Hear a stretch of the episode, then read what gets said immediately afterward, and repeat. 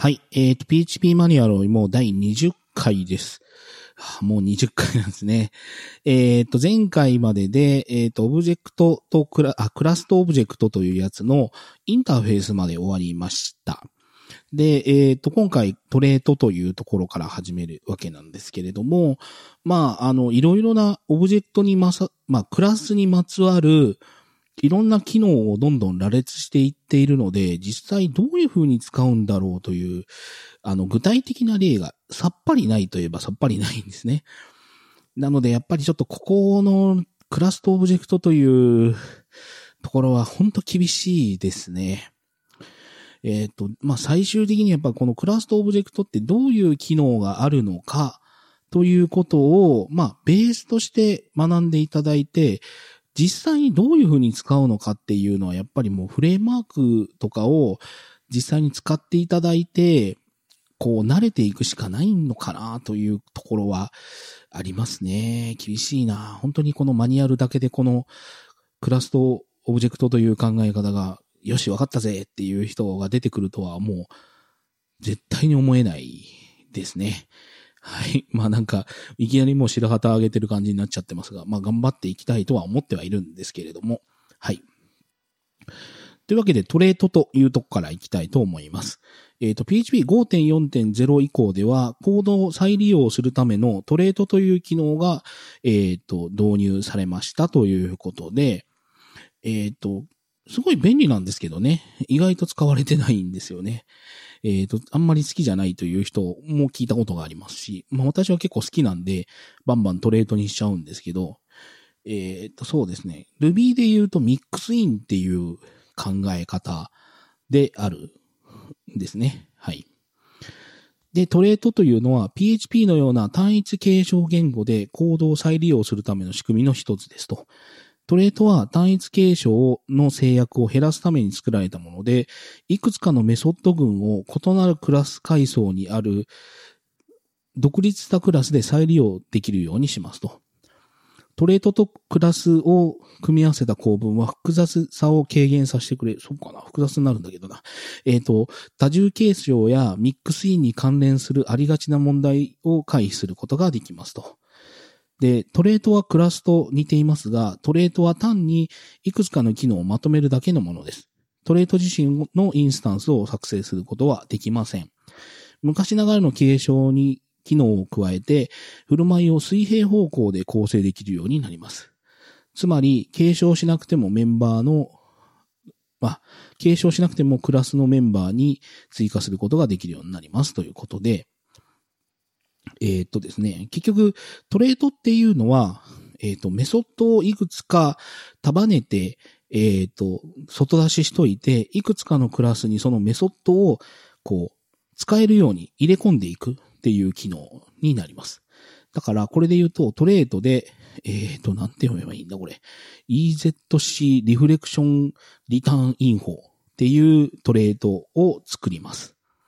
まあ、トレート名も結局あ、インターフェースのとこでも説明しなかったな。インターフェースもトレートも命名規則はクラスと一緒です。はい。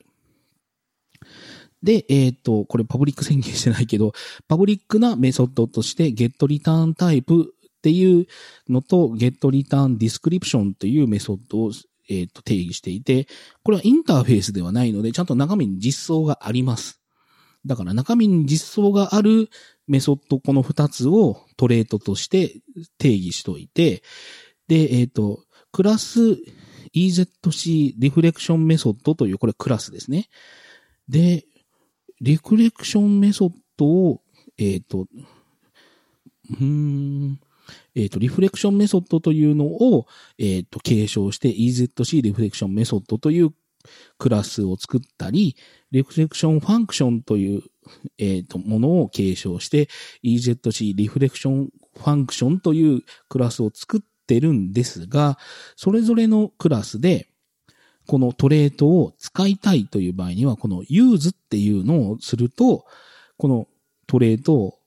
利用できるので、この二つのクラスから、このそれぞれ getReturnType と getReturnDescription を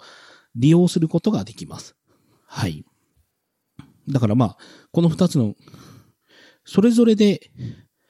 あの、これって継承元は違うのに、あ、そうか、そういうことが言いたいでしょ、これ。えっ、ー、と、継承元が違うのに、同じメソッドを両方ともで使いたい。で、本来なら、それって継承の元の方にこのクラスが、まあ、このメソッドがないといけないんだけど、それだと同じメソッドが、みたいな話がちょっといろいろ出ちゃうので、えっ、ー、と、別々のメソ、クラスを継承しているのに、同じ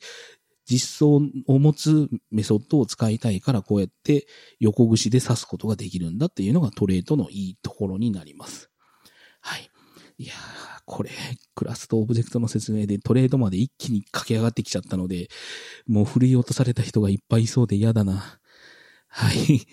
えっ、ー、と、優先順位。規定クラスから継承したメンバーより、トレートで追加したメンバーの方が優先されます。優先順位は現在のクラスのメンバーが最高で、その次がトレートのメソッド、その次に来るのが継承したメソッドという風になりますということで、えっ、ー、と、名前がぶつかった時にどうなるのかっていうことですね。はい。えっ、ー、と、優先順位の例ということで、規定クラスから継承したメソッドは、MyHelloWorld に SayWorld トレイトから追加されたメソッドで上書きされますと。この挙動は、はい MyHelloWorld クラスで定義されたメソッドでも同じですと。優先順位は現在のクラスのメンバーが最高で、その次がトレイトのメソッド、そしてその次に来るのが継承したメソッドとなりますということで、えっ、ー、と、どういうことかというと、えっ、ー、と、 sayHello っていうメソッドを持つベースクラスというのを定義しています。で、 SayWorld っていうトレイトがあって、こいつは sayHello っていうメソッドを持っています。で、えっ、ー、と、ベースクラスを継承した MyHelloWorld っていうのがあって、で、 use SayWorld としちゃっているので、こいつはどっちの sayHello が動くのっていう話ですね。だから、MyHelloWorld っていうのをインスインスタンス化しといて、ドル o に入れて、ドル o sayHello ってやったときに、トレイト側の方の sayHello が動くのか、ベース側の sayHello が動くのかっていうと、えー、っと、トレイト側が動くと。でも、トレイトの中から parent sayHello ってやると、こいつは親クラスのベースの方の sayHello がを呼ぶことができるので、えー、っと、 Hello World という風に呼ぶということができるということですね。で、もう一つの優先順位ということで、トレイトで HelloWorld っていうやつで、やっぱり sayHello を、えっ、ー、と、定義しといて、えっ、ー、と、The World is not enough っていう、えっ、ー、と、クラス、なんかもう哲学的になってきてるな。えっ、と、クラスがあって、そいつで、えっ、と、 Hello World という trait を use しといて、 say, say World、あ、 say, Hello っていう、まあ、同じメソッドを定義しとくと、これはどっちが呼ばれるか。だから、The World is not enough っていうクラスをインスタンス化してドル o ってやって、ドル o の say Hello ってやったらどっちになるかっていうと、こいつは自分自身のメソッドの方が強いので、ハローユニバースの方になると。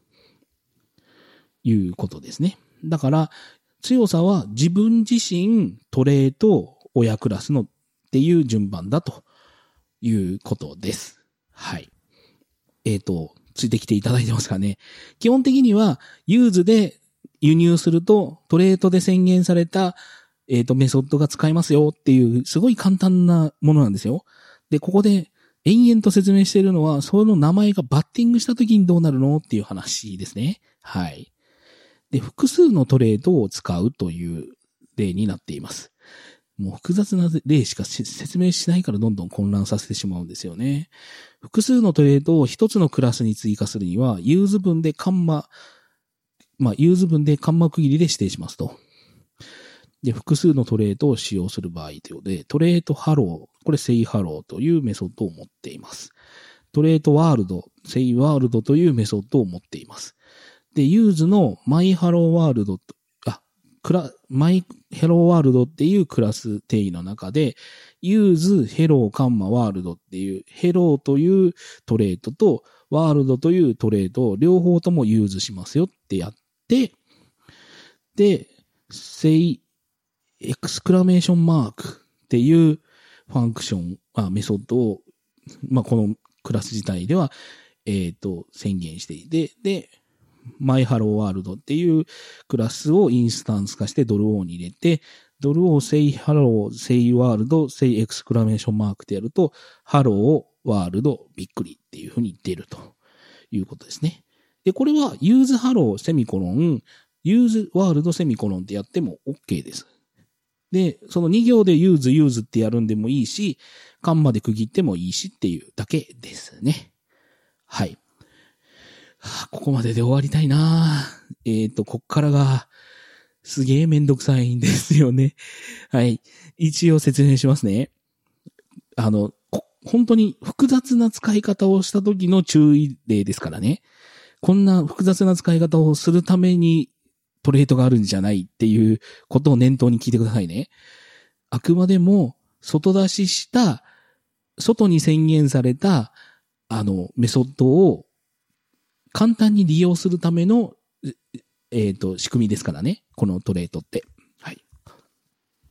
で、衝突の解決ということで、同じ名前のメンバーを含む複数の trait を追加するときに、衝突を明示的に解決しておかないと、 fatal error が発生しますと。だから、さっきみたいに、 use Hello と use World っていう二つの trait があったときに、それが両方とも say Hello と say Hello っていう風にメソッドが2つとも say Hello だった時には、さすがにそれは優先順位が一緒なので、2つのトレートで同じメソッド名が被ったら、それはエラーになるわけです。で、そういった場合に、どうする、どうやったら解決できるかっていうのがここの説明です。同一クラス内で複数のトレート間の名前の衝突を解決するには、えっ、ー、と、インスティディット・オブ演算子を使って、もうそのうち一つを選ばなければならないと。で、えっ、ー、と、この方法は一つのメソッドだけしか使えませんが、 as 演算子を使うと、メソッドのいずれかにエイリアスを追加できますと。えっ、ー、と、 as 演算子はメソッドをリネームするわけではないので、その他のメソッドにも何も影響を及ばさないことに注意しましょうということで、えっ、ー、と、衝突の解決の例です。この例では、えー、っと、 Talker っていう trait が、じゃあ、トーカーというクラスがトレートの A と B を両方とも使うと。で、A と B というトレートには同じ名前のメソッドがあるので、スモールトークはトレート B を使って、ビッグトークはトレート B を、あ、A を使うように定義しますと。なんかを、こう、まさかりとか、斧とかいっぱい飛んできそうだな、これ。ああ、怖い怖い。えっ、ー、と、エイリアストーカーっていうのは、アズ演算子を使って B のトービッグトークを、えっ、ー、と、実装にトークというエイリアスを指定して使いますということで、まあ、ぐちゃぐちゃ言ってますけど、えっ、ー、と、 trait、二つの trait が全く同じメソッド二つを持ってしまっているんだと。これどうすんだよと。いう話ですね。普通に use A, B ってやっちゃうと、 small Talk、big Talk っていうメソッドが被って、どっちも呼べねえよって言って fatal error が出るんだけれども、それを、えっ、ー、と、衝突を回避する方法があると。どうするかというと、use A, B とするんだけれど、えっ、ー、と、B コロンコロン、えっ、ー、と、 small Talk ってやつで、instead A で、A big Talk instead B っていう風にして、えっ、ー、と、衝突を回避、回避するという方法と、えっ、ー、と、 Aliased Talker というやつで、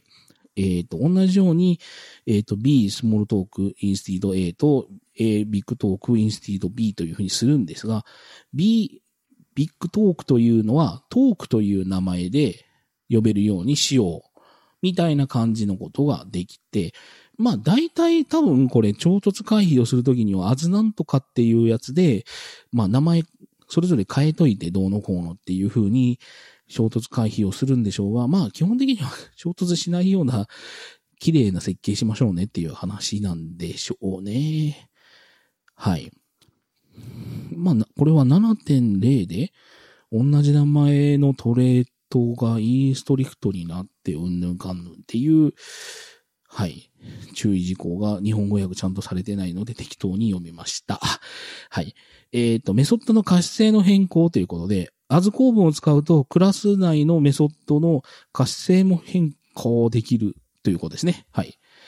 で、 trait の Hello World、Hello World という trait で、 say Hello というメソッドを、えー、と定義しています。で、えっ、ー、と、クラス1という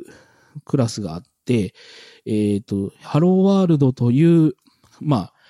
trait を使うんですが、 say Hello というメソッドは、public じゃなくて protected にしちゃうよ。というふうに、 public を protected に変更して取り込むということができます。で、えっ、ー、と、可視性を変更しつつ、名前をエイリアスするみたいなこともできて、えっ、ー、と、クラス、 my class 2の方では、 hello world を使うんだが、 say hello というメソッドを private にしつつ、 my private hello という名前のメソッドとして取り込むよ、みたいなことができるということですね。はい。なかなか、まあ、気持ち悪いんだか気持ちいいんだかわかんないみたいなことですね。まあでも、こうやって、えっ、と、これも衝突回避をする一つの例でもあるんですけど、まあこういうふうな取り込み方もできるということです。はい。えっ、と、トレートを組み合わせたトレートということで、クラスからトレートを使えるのと同様に、 trait からも trait を使えます。 trait の定義の中で trait を使うと、定義した trait のメンバーの全体あるいは一部を組み合わせることができますということで、えっ、ー、と、例としてですね、えっ、ー、と、ハローという名前の trait では、 say hello というメソッドを、まあ、定義しています。で、 world という trait の中では、 say world というメソッドを定義しています。で、 hello world という trait で、ハローも world も両方とも use、trait を使った trait を作ってます。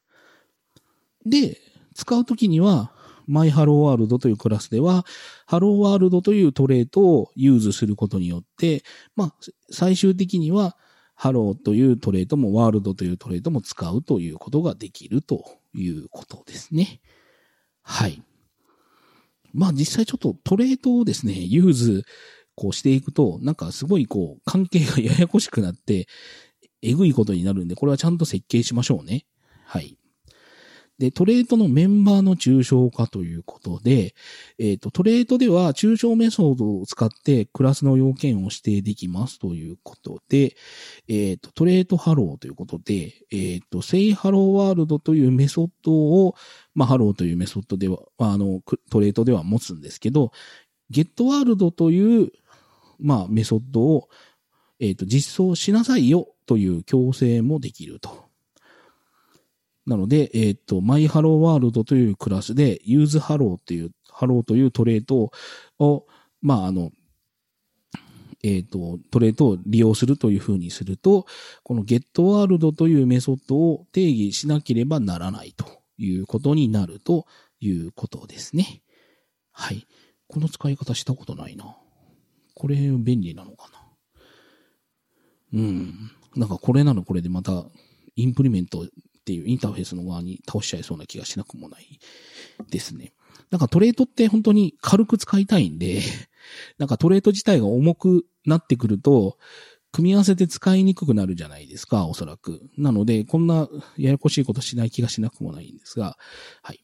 えっ、ー、と、トレートと性的なメンバー。トレートでは性的なメンバーやメソッドを定義できますということで、まあ今までっていうのは、あの、全部インスタンスな、まあ、メソッドばっかりだったんですけどね。はい。で、えっ、ー、と、カウンターというトレートの中で、まあ、普通の inc っていうメソッド、 public メソッドがあるんですけど、その中で static 変数を使ってカウントアップするみたいなことをしていると。はあ、なるほど。クラス C の中で counter という trait を use し、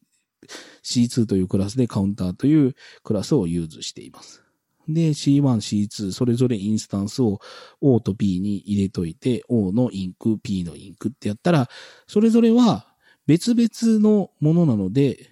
1と2みたいなことにはならないってことですね。それぞれが0、1、2、3って独立でカウントしていくので、はい。で、静的なメソッドということで、えっ、と、 static example という trait の中に、 static メソッド do something っていうのがあって、で、example というクラスの中で、static example という trait を use すると、example コロンコロン do something というメソッドが、性的メソッドが呼び出しできますよと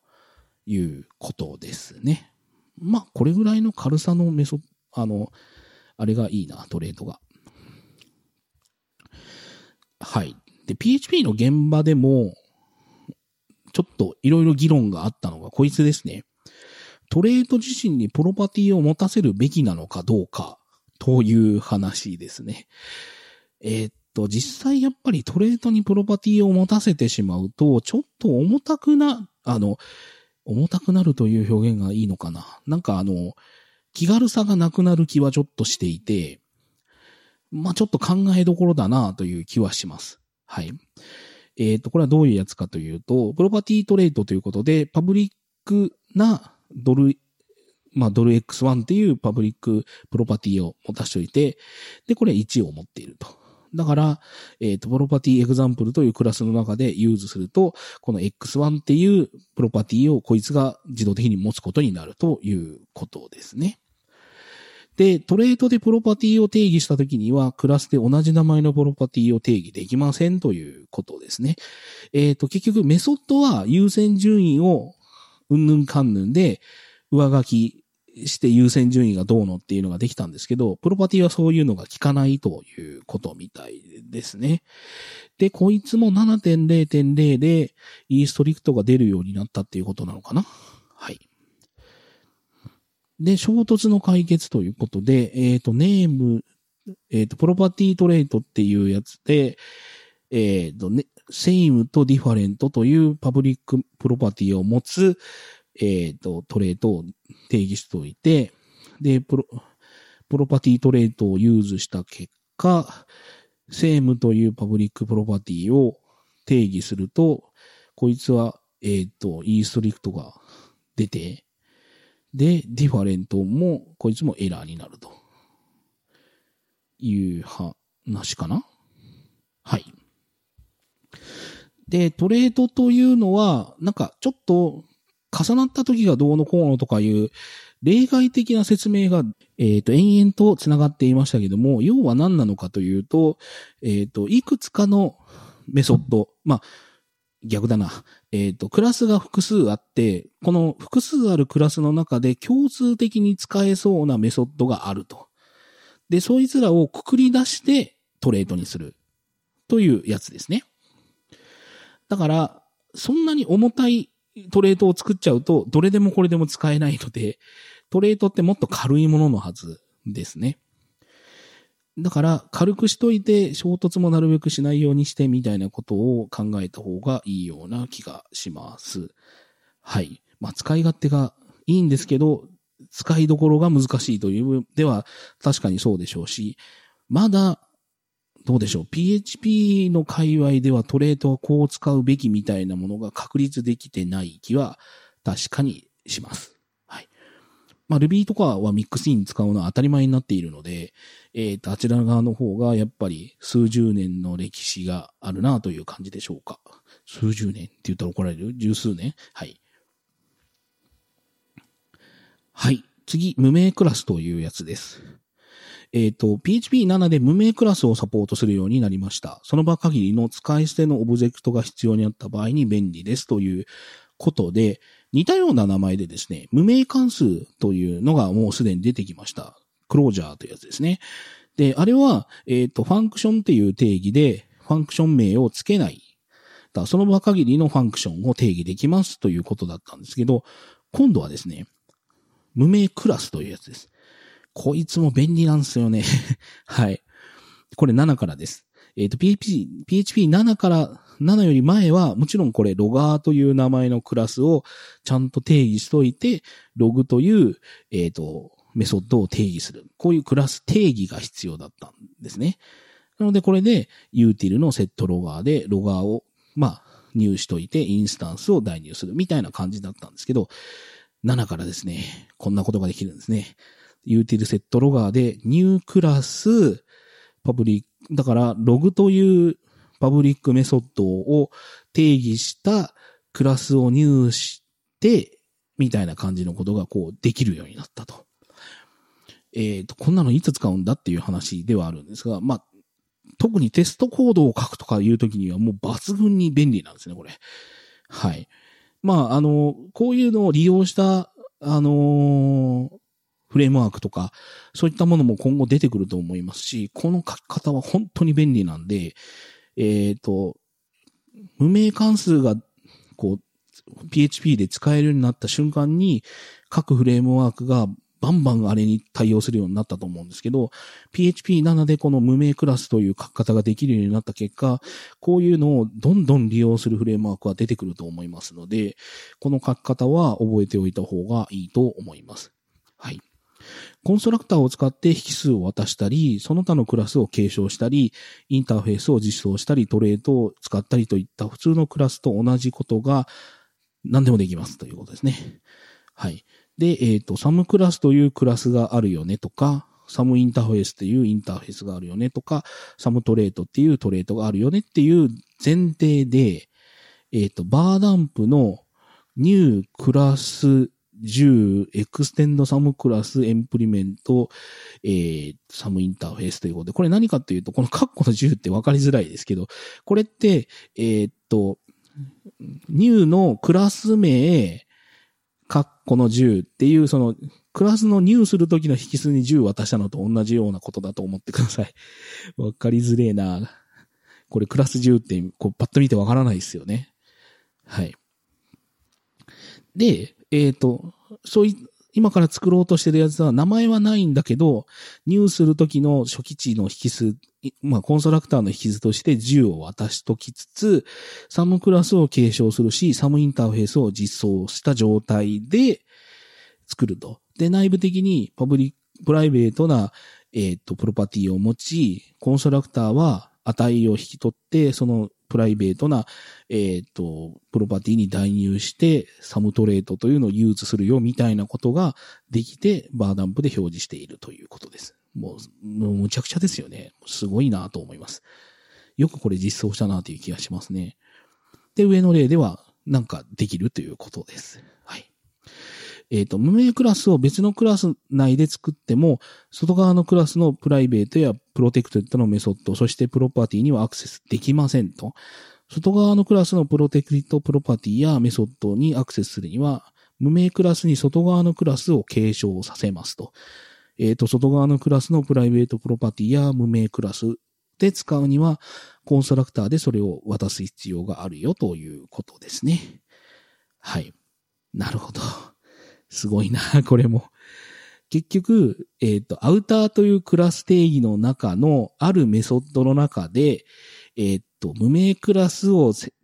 えー、のインスタンスを作ってリターンするというやつなんですけど、えっ、と、この無名クラスの中で、このアウタークラスの、えっ、と、プロパティとかをいじりたいんだったら、この自分自身のクラスを継承した状態でやれよっていう話とか、そのプロパティをまあ、いじりたかったら、その初期値としてコンストラクターに渡せよっていう話が書いてあるということですね。はい。いやー、すごい。結構この書き方好きですね、僕。はい。で、えー、っと、あ、ちょっと一応このクラスの一番下のとこ言っとこうかな。これって実はクラスの基礎っていう読み飛ばしたところで書いてあるやつなんですけど、えっ、ー、と、new の、あれですね、これ5.4からかな？えっ、ー、と、new で、あの、クラスを作った場合、これアウターっていうクラスなんで、new カッコ、new アウターカッコカッコってやって、昔は、えっ、ー、と、5.1、あ、5. PHP5 になったすぐのあたりは、ドルアウターイコールニューアウターカッコカッコって一遍変数に入れとかないとメソッド呼び出しできなかったんですけど、途中からこのニューアウターでインスタンス作っといて、それをカッコで囲っていきなりメソッド呼び出しできるようになってます。はい。それの例ですね、これ。はい。で、続いて、同じ無名クラス宣言から作ったすべてのオブジェクトは、その同じクラスのインスタンスとなりますということで、えー、っと、なるほど。普通の関数でアノニマスクラスという、まあ、関数を作っておいて、そこで、えっ、ー、と、ニュークラスという、えっ、ー、と、クラス、無名クラスを何世返していっちゃう、返却するという、えっ、ー、と、関数があって、そいつを何回読んでも同じクラスだという話になるということですね。なるほど。注意、無名クラスには内部的な名前が付けられていることに注意しましょう。これは次の例で確認できます。ただし、これは細部の実装上の話なので、この名前に依存するコードを書いてはいけませんということで、えっ、ー、と、エコーゲットクラスとして、えっ、ー、と、ニュークラスカッコカッコという無名クラスを渡すと、えっ、ー、と、まあ、まあ、その、この例を作った段階では、クラスアットマークアノニマスなんたらかんたらという、こういう形式で文字列が作れて、あ、表示されるんですけれども、これは将来的には内部のこの表し方が変わるかもしれないので、なんかアットマークを、をでスプリットしてこうこうこうでみたいなことをやって何かそれに依存するコードを書いてしまうと痛い目に遭うからやめとけよっていう話ですね。はい。で、オーバーロードの説明は、やめといた方がいいかないや、行こうか。はい。今回オーバーロードまでにしましょう。はい。えっ、ー、と、オーバーロード。PHP におけるオーバーロード機能は、プロパティやメソッドを動的に作成するための手法ですと。えっ、ー、と、これらの動的エンティティはマジックメソッドを用いて処理されます。マジックメソッドはクラス内で様々なアクションに対して、えっ、ー、と、用意することができます。えっ、ー、と、オーバーロードです。オーバーライドという言葉もあります。えっ、ー、と、オーバーライドというのは、継承したときに、親のメソッドと同じメソッド名で、あの、上書きしてメソッドを作るっていうのをオーバーライドと言います。これはオーバーロードです。はい。えっ、ー、と、オーバーロードメソッドが起動するのは宣言されていないプロパティやメソッドを操作しようとしたときです。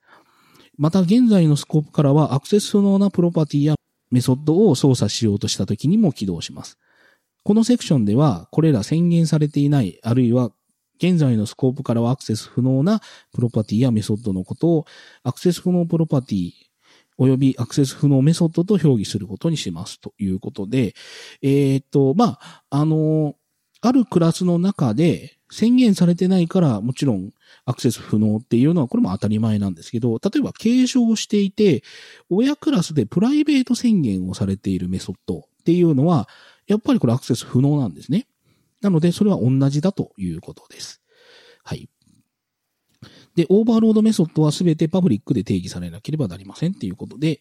えっ、ー、と、注意、これらのマジックメソッドの引数は参照渡しとすることはできないという制限があります。注意、PHP におけるオーバーロードの解釈は他の多くのオブジェクト指向言語とは異なります。一般的にオーバーロードというのは名前は同じだけれども引数の型やあ数や型が異なるメソッドを複数用意できるという機能のことを指しますということですね。はい。オーバーライドっていう言葉は同じ意味で使われてるんですけど、オーバーロードっていうのは PHP 独特の言い方になっています。はい。変更履歴が先に来ちゃってますね。えっ、ー、と、これもいつも通り古い方から読むと、えっ、ー、と、5.0.0でアンダーバーアンダーバーゲットっていうのが追加されました。で、5.1.0で、アンダーバーアンダーバー isset と、アンダーバーアンダーバー unset っていうのが追加されました。えっ、ー、と、アンダーバーアンダーバーゲットというのが、プライベートプロパティのオーバーロードに対応しました。で、5.3.0で、アンダーバーアンダーバーコールスタティックっていうのが追加されました。えっ、ー、と、パブリックで、かつスタティックでない宣言を強制するような警告が追加されましたよということで、えっ、ー、と、この後で説明する奴らがいつのバージョンで追加されたかということだと思います。あれ？アンダーバーアンダーバーセットも5.0.0じゃないのかな？はい。で、プロパティのオーバーロードということで、えっ、ー、と、アンダーバーアンダーバーセットで引数っていうのと、アンダーバーアンダーバーゲットで引数、アンダーバーアンダーバー isset で引数、アンダーバーアンダーバー unset っていうので引数で、えー、っと、まあ、返却値で言うと、セットは、セットとアンセットは、こいつらには返却値はなくて、ゲットは何かミックスドなんで、いろんなものが返ってくると。で、イズセットはブーリアン、トゥルーかホールスが返ってくるような形で作らないとダメだということですね。はい。で、アンダーバーアンダーバーセットはアクセス不能プロパティへのデータの書き込みを行う際に実行されますと。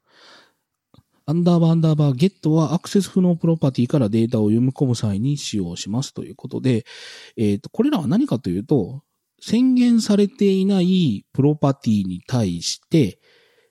えっ、ー、と、値を代入しようとしたり、値を取ろうとしたときに、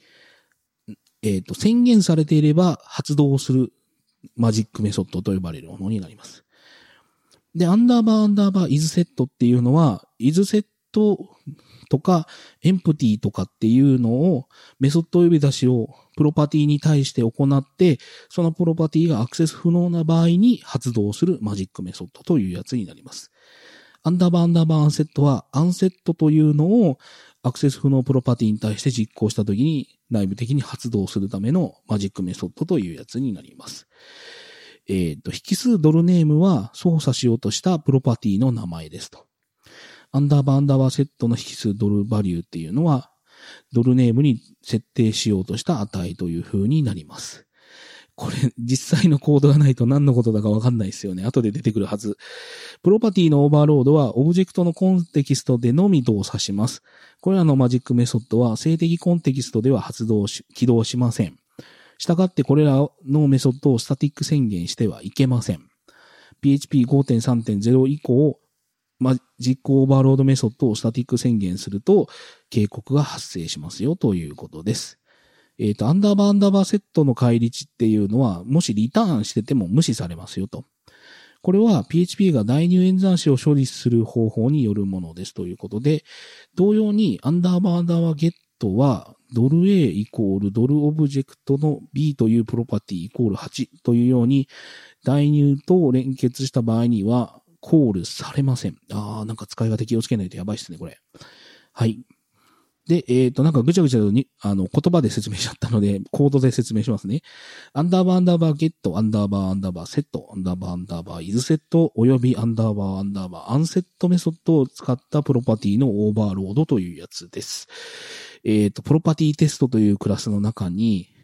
えっ、ー、と、データという配列を初期化したプライベートなプロパティを持っています。で、デクリアードというパブリックなプロパティ、ヒドゥンというプライベートなプロパティというのを持っています。で、アンダーバーアンダーバーセットっていうのは引数にそのキーの名前と値を持つというネームとバリューを持つんですが、こいつをどういうふうにするかというと、ドルディスデータの、だからデータ配列、プライベートのデータ配列の、えっ、ー、と、キーとしてネーム、値としてバリューを代入するようになります。で、アンダーバーアンダーバーゲットはネームを指定すると、このドルデータ、ドルディスデータに、そういうキー、ネームで指定されたキーがあれば、その値を返すし、なければトリガーエラーでエラーがバンと出るという風なものになっています。で、アンダーバーアンダーバーイズセットは、そのドルデータのあ、ドルディスデータの中に、そのキーの値が入ってますかっていう設定した値をイズセットでえっ、ー、と、チェックしてリターンして返してるだけで、えっ、ー、と、アンダーバーアンダーバーアンセットは、まあ実際ドルディスデータの中身をアンセットしてるだけと。で、ゲットヒドンっていうやつでヒドンの値を返してるだけというやつですね。はい。えっ、ー、と、最後に、これはちょっとマジックメソッドは関係ないんですけど、 get hidden というメソッドで、ドル this の hidden というやつを返すようになっています。はい。まあ、こういう風に、アンダーバーアンダーバー、セットアンダーバーアンダーバー、ゲットアンダーバーアンダーバー、 isset アンダーバーアンダーバー、 unset というマジックメソッドを定義しているクラスを準備しておくとどんな動きをするのかというやつなんですが、えっ、ー、と、 property test っていうクラスをインスタンス化しておいて、ドルオブジェクトというやつに入れています。で、えっ、ー、と、ドルオブジェクトの A というプロパティに1を代入しています。こいつはですね、もともとこいつに A っていうプロパティないんですよね。で、えっ、ー、と、ドルオブジェクトのハイフン大なり A イコール1っていうのは、内部的にはアンダーバーアンダーバーセットが呼ばれます。なので、これをやった段階でドルディスデータの A に1が入ってます。で、エコーのドルオブジェクトハイフンダイナリ A ってやったら、これは内部的にアンダーバーアンダーバーゲットが動いてます。なので、これドルディスデータの A の中身を取ってきてます。で、バーダンプの isZ をドルオブジェクトの A っていうのをやってますけど、これは内部的にアンダーバーアンダーバー isZ が動いてます。で、 unset のドルオブジェクトのハイフンダイナリ A ってやってますけど、これが内部的にはアンダーバーアンダーバーイズセットが動いていて、で、バーダンプのイズセットのドルオブジェクトダイナリ A ってやってるんで、これもアンダーバーアンダーバー isset が動いてます。なので、こういうふうにオブジェクトのプロパティに対して、なんか操作をしてるだけに見えるんですけど、実は内部的には、アンダーバーアンダーバー isset とか、アンダーバーアンダーバーえっ、と、 unset、アンダーバー、アンダーバー、 set、アンダーバー、アンダーバー、ゲットっていうのが、ババババーって動いているという話になります。で、それに比べると、ドルオブジェクトの declared っていうのは、もともとプロパティあるので、こいつは何にもしません。普通に declared の値を、えっ、ー、と、出してくるだけですね。で、ドルオブジェクトの get hidden っていうのは、これもちろん中身的にちゃんと get hidden っていうえっ、ー、と、メソッドがあるんで、それを呼ぶだけですし、で、ドルオブジェクトの hidden っていうやつは、これもともと、えっ、ー、と、 private な hidden というプロパティがあるんで、それは外から見えないよっていうので、エラーが出るだけですね、これ。はい。ということで、あの、こんな感じで、あの、内部的に、まあ、黒魔術的ってよく言うんですけど、あの、プロパティを操作してるだけに見えるんだけど、内部的には、アンダーバーアンダーバーセットとかアンダーバーアンダーバーゲットが動いてるみたいなことがあるわけです。こんなの使うのあるのって言われそうなんですけど、フレームワークの中では使いまくってますね、これ。あの、特にモデルオブジェクトみたいなやつは、内部的にこんなことばっかりしてますね。あの、多分、こう、モデルオブジェクト、フレームワークを使われている方はか思い当たる節があると思うんですけど、なんかそんなプロパティ自分では宣言してないのに、例えばなんかメンバーオブジェクト、メンバーモデルの中に name っていうプロパティ代入したり、E メールっていうのを代入して、 save ってやるとなんか動くよみたいなやつとかは内部的にこういうのが動いてるっていう話です。はい。だから自分で作るクラスとしてやるのかっていう話があるんですけど、まあ、フレームワークのコードを読むときに必要な知識ぐらいな感じで、思っていただいていいかもしれないです。はい。まあ、使うと便利なんですけどね、その代わりすごいコードがわかりにくくなるっていうことは確かだと思います。はい。で、メソッドのオーバーロードというやつです。えっ、ー、と、これはアンダーバーアンダーバー call とアンダーバー call static っていうやつで、えっ、ー、と、インスタンスメソッドコールとスタティックメソッドコールの、えっ、ー、と、マジックメソッドというやつです。で、アンダーバーアンダーバー call は、アクセス不能メソッドをオブジェクトのコンテキストで実行したときに起動します。アンダーバーアンダーバー call static は、アクセス不能メソッドを静的コンテキストで実行したときに起動しますということで、これはそんなメソッド準備してないのに、えっ、ー、と、呼んでしまったら内部的に呼び出されるやつです。はい。まあ、通常ならば、そんなメソッドないよっていうエラーがバンって出るんですけど、こいつで受けとけば、なんとか処理することができるという話です。はい。えっ、ー、と、引数ドルネームはコールしようとしたメソッドの名前です。えっ、ー、と、引数 arguments は配列で、えっ、ー、と、メソッド名ドル name に渡そうとしたパラメーターが格納されますということで、えっ、と、アンダーバーアンダーバー call 及びアンダーバーアンダーバー call static によるメソッドのオーバーロードの例なんですけど、えっ、ー、と、 method test というクラスを定義しておいて、アンダーバーアンダーバー call とアンダーバーアンダーバー call static っていうので受けます。で、ドル name の方が外から呼ばれたメソッド名。アンダー、ドル arguments の方がそれの引数ですね。が渡されます。で、えっ、ー、と、new のメソッドテストということで、 method test クラスのインスタンスをドルオブジェクトに入れて、えっ、ー、と、ドルオブジェクトの run test